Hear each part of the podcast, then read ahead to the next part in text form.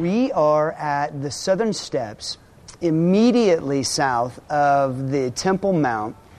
And these steps would have been the pedestrian entrance into the temple area. Certainly, Jesus would have entered up these stairs into the temple. And um, what is interesting is that all of the rabbis would come and they would instruct their disciples on these steps, on these southern steps going up to the temple. And so I just want to read to you one of the teachings that Jesus did on these stairs. In Matthew chapter 21, verse 28, he says, But what do you think about this? A man with two sons told the older boy, Son, go out and work in the vineyard today. The son answered, No, I won't go. But later he changed his mind and went anyway. Then the father told the other son, You go. And he said, Yes, sir, I will. But he didn't go. Which of these two obeyed his father? And they replied, The first. Then Jesus explained his meaning. I tell you the truth corrupt tax collectors and prostitutes will get into the kingdom of God before you do. For John the Baptist came and showed you the right way to live, but you didn't believe him, while tax collectors and prostitutes did. And even when you saw this happening, you refused to believe him and repent of your sins. And one of the things that's interesting about this passage is, again, you can see how the Pharisees and the devout religious people of the day would have been so offended by the person of Jesus Christ. We have seen on our trip here incredible devotion and chanting and bowing and reciting. And what Jesus is saying in this passage is it's not religion that gets you to the Father. It's a humble heart, a heart that walks in obedience. And truly, Jesus opened up the way for us to have a relationship of love with God our Father.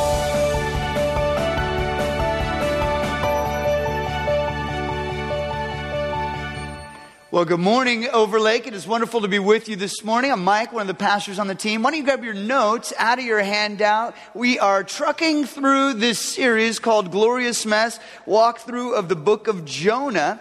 And as to that video, two sons, Jesus says, uh, one says, Yeah, dad, I'll do what you say, but doesn't. The other says, No, dad, I won't do what you say, but does. I've always thought there was a third option, right? The son who says, Sure, dad, I'll do it, and then actually follows through. I'd like those kind of sons. And God says, Mike, I'd like to start with you like that. And, and so uh, there we go. That's actually what we're going to be talking about today. You'll see the message title is Seeing God Work. And the truth is that God wants to work in you and God wants to work through you, and He is calling you and me into something great. Now, His call is on your life because He is great and because He loves you, and not necessarily because in and of ourselves that we are anything special. In fact, here's what it says in the scripture in 1 Corinthians 1 28 and 29 God chose things despised by the world things counted as nothing at all and use them to bring to nothing what the world considers important. As a result, no one can ever boast in the presence of God. So here we are. In, in terms of the story of Jonah, we last left Jonah in the belly of the beast. And Jonah was there. He was literally brought to nothing. He came to the end of his road. He dead ended in messiness. But uh, right then, is when Jonah made the shift and he decided to let God use his life. See, God is able for anything. And, and, and he wants our lives to, to be the expression of his work in this world. If you've ever thought to yourself, I wish I could see God do something amazing, the answer is you can through you. But, but a lot of what happens, it's in our court. It's how we want to respond. So if you're filling in the blanks, the first one, really simply, is thank the God of second chances. Right? Thank the God of second chances. Here's what the scripture says in Jonah chapter 3, verses 1 and 2. Then the word of the Lord came to Jonah a second time. You might want to circle that phrase. The word of the Lord came to Jonah a second time Go to the great city of Nineveh and proclaim to it the message I give you. Friends, God is the God of second chances. He's the God of third chances, fourth chances, 10,000 chances, right? Just out of curiosity, raise your hand if you have ever needed a second chance. Anybody ever need a do over, a second chance? Uh, brilliant. I love this. Yeah, I love you. Over, I love your honesty. I love that you're messed up. Um, raise your hand if you have actually needed a second chance in the last seven days since we were last together. Anybody? Yeah. Yeah, exactly. That's the reality. We are in need of second chances, and we have a God who is the God of second chances. And so, uh, no matter who you are, no matter where you are on the spiritual spectrum, no, no matter what you've done, no matter how many times you've done it, I want to proclaim to you very lovingly today that God is a God of second chances in your life. He says, I will take that sin away. I will, I will take that stain away. I will remove it. I will make it as if it never happened. If you will allow my son Jesus Christ into your life, he will remove your sin and he will make it white as snow.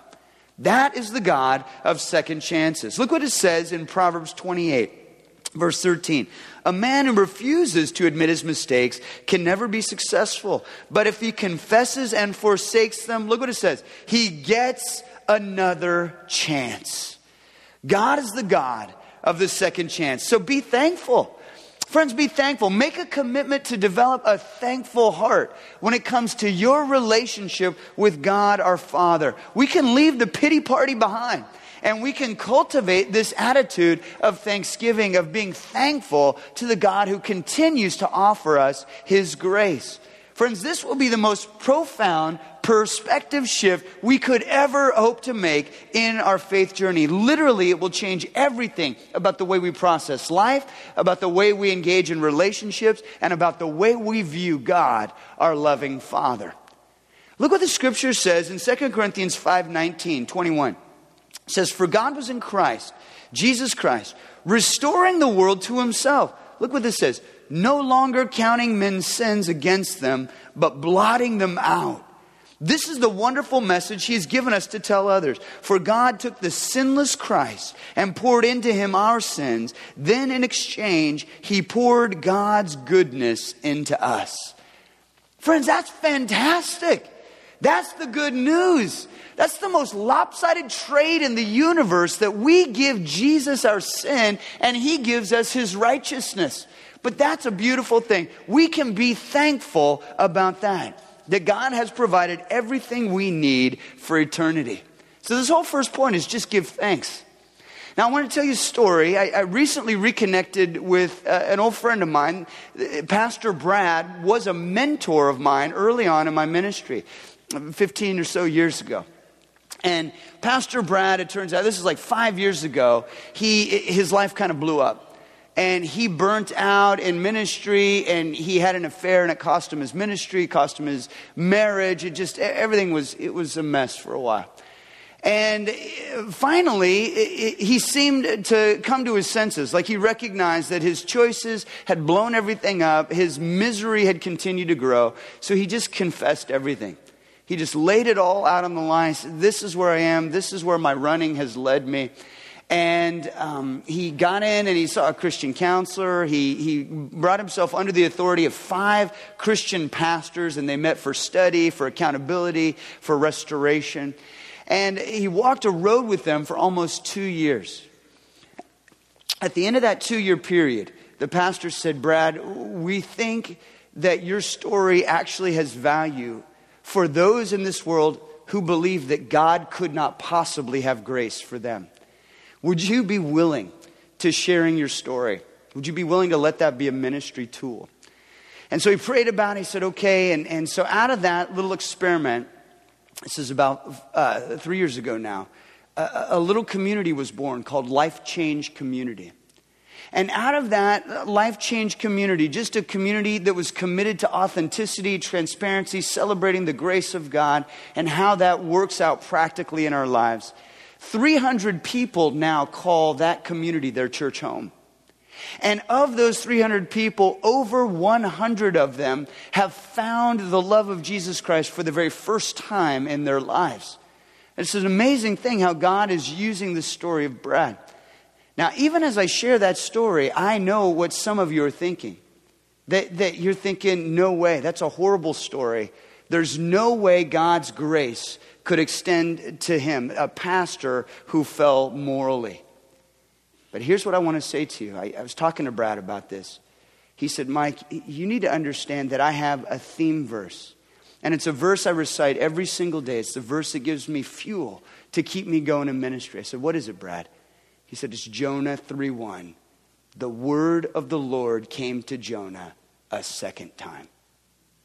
Friends, God's grace is powerful enough to reach into Brad's life. God's grace is powerful enough to reach into Jonah's life. And God's grace is powerful enough to reach into yours as well. We can be thankful for the God of second chances. Okay? So, God gives us a second chance with our sin. He doesn't offer us forgiveness for your sake. No, no. Th- there's more than that. It is for your sake, but it's also for God's glory because God has an incredible plan for your life. So let's take a look back into Jonah's story. This is verse 3 and 4. It says, Jonah obeyed the word of the Lord and went to Nineveh. Finally, Jonah obeys. You can circle that word obeyed. Jonah obeyed the word of the Lord and went to Nineveh. Now, Nineveh was a very important city. A visit required three days. On the first day, Jonah started into the city. He proclaimed, 40 more days and Nineveh will be overturned. Look at that message for a moment. This is without a doubt the worst sermon ever recorded in Scripture. If you have ever doubted whether you were eloquent enough or smart enough to share the love of God in your relationships, you should just look at this message and be encouraged, right? 40 more days and Nineveh will be overturned. Uh, my buddy Keith says the only good thing about this message is its length right? If you can't be good, at least be short. And, and here's Jonah, and he doesn't have much eloquence, and he doesn't have any analogies, and he doesn't have any cleverness, and no testimony, and no good PowerPoint. There's no ethos, there's no pathos, there's very little os at all. And, and yet, what do we see? We see God doing something incredible, right? Jonah isn't doing much of anything. He's just a guy obeying the call of God on his life. Now, Jonah was probably bleached absolutely white by the stomach acid in the fish. He was probably hairless, dressed in rags if he was wearing anything at all. He smelled, his voice sounded like it was from beyond the grave. I picture the host from Tales of the Crypt. And hey, these are just tools that God uses, okay?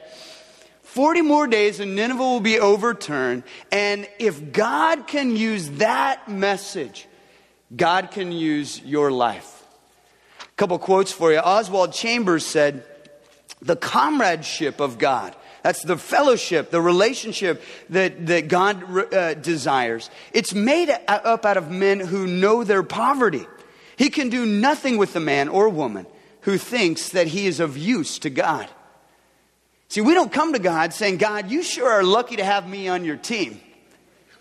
We come to God out of our poverty.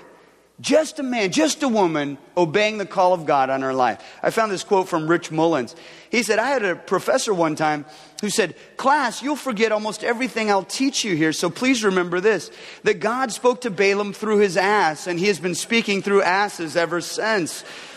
So if God should choose to speak through you, you need not think too highly of yourself. See, God is the one who does the heavy lifting, and I'm amazed that God would choose to use people as so obviously flawed as you and me.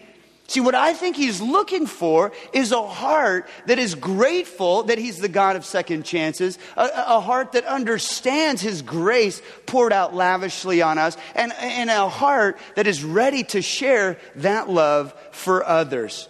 As someone who enjoys surfing, I know that surfers don't create the waves, they just find the waves and surf them. And in this scenario, it was obvious that God was creating a wave in Nineveh. And he was asking Jonah and compelling Jonah to join him in the work that God was already doing. Look at the response to this very simple message Jonah brought. It says in verse 5 the Ninevites believed God. They declared a fast, and all of them, from the greatest to the least, put on sackcloth. When the news reached the king of Nineveh, he rose from his throne, took off his royal robes, covered himself with sackcloth, and sat down in the dust. Then he issued a proclamation in Nineveh by the decree of the king and his nobles, do not let any man or beast, herd or flock taste anything. Do not let them eat or drink, but let man and beast be covered with sackcloth. Let everyone call urgently on God. Let them give up their evil ways and their violence. Who knows? God may yet relent and with compassion turn from his fierce anger so that we will not perish. Interesting. Suddenly, life in Nineveh looked different all the way across the board. Right? They honestly were convicted. They obviously believed, and because they believed, they changed what they'd been doing, the way that they'd been living. Sackcloth. Everybody wore sackcloth. What is sackcloth? It's a, it's a type of burlap that is very coarse and it's very rough and it's not comfortable at all. Right? If hotels didn't want their robes to be stolen, they could make them out of sackcloth. Right? Sackcloth clothiers of Nineveh, their slogan was, We put the itch back in breeches. Okay, that's. It's not a comfortable way to go, and yet everybody in the whole city was wearing sackcloth. In the day, the cultural convention was that no one was allowed a higher seat than the king. So if the king sat down in the dirt, the entire population got dusty bottoms as well. Everything was different in this city. The message rang true and it rang home, and the Spirit of God moved, and life in Nineveh looked different. Now, last week we talked about repentance and what that means, how, how my way, right, I turn away from my way and I turn back to God's way. And I simply want to tell you this that God loves a repentant heart. God goes nuts over a broken people. That once our hearts are softened to Him and our actions prove that we want Him and walk with Him, that there is a party going on in heaven. God is a compassionate God. And He longs to pour His compassion out on us, on our lives, out on this world, and in this context, out on Nineveh. So, what happened to Nineveh?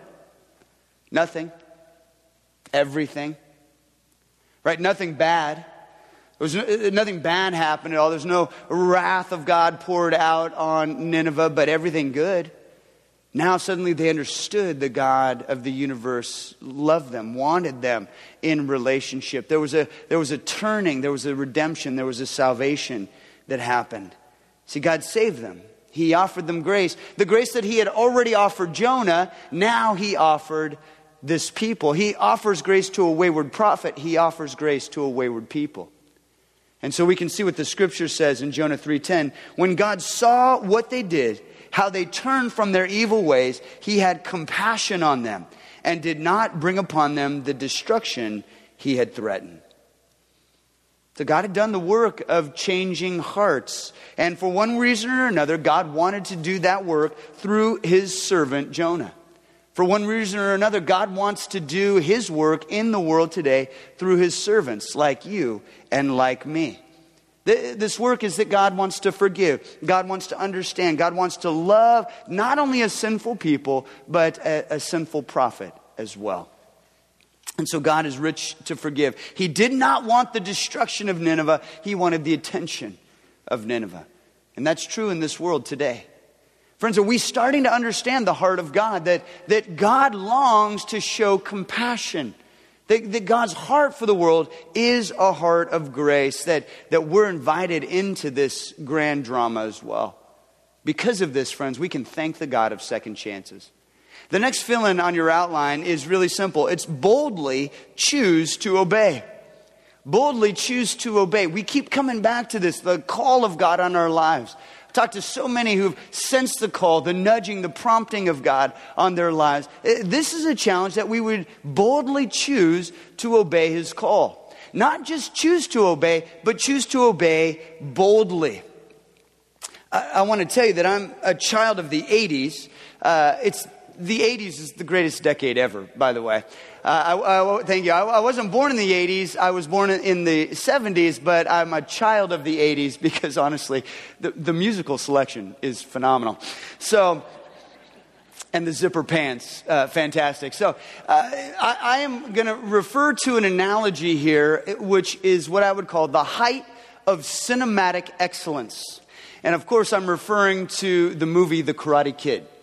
Uh, many of you know this, uh, Ralph uh, Macchio, right, and, and uh, Mr. Miyagi, and, and they're, uh, it's the wax on, wax off. Uh, you know, it's, it's a big deal. If you haven't seen it, this is a good one to, never mind. Here, here's the scene I want you to recall, if you will.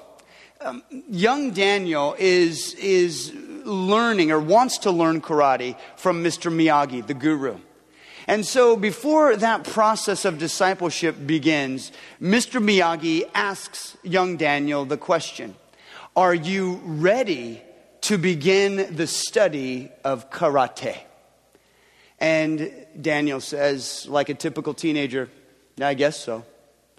And so Miyagi says, No, no, no, no. Gets down on one knee, says, Daniel-san, you walk the road. You walk left side of the road, okay. You walk right side of the road, okay. You walk middle of the road, squish. Just like grape, he says. Karate, same. You go karate, yes, okay. You go karate, no, okay. You go karate, guess so, squish.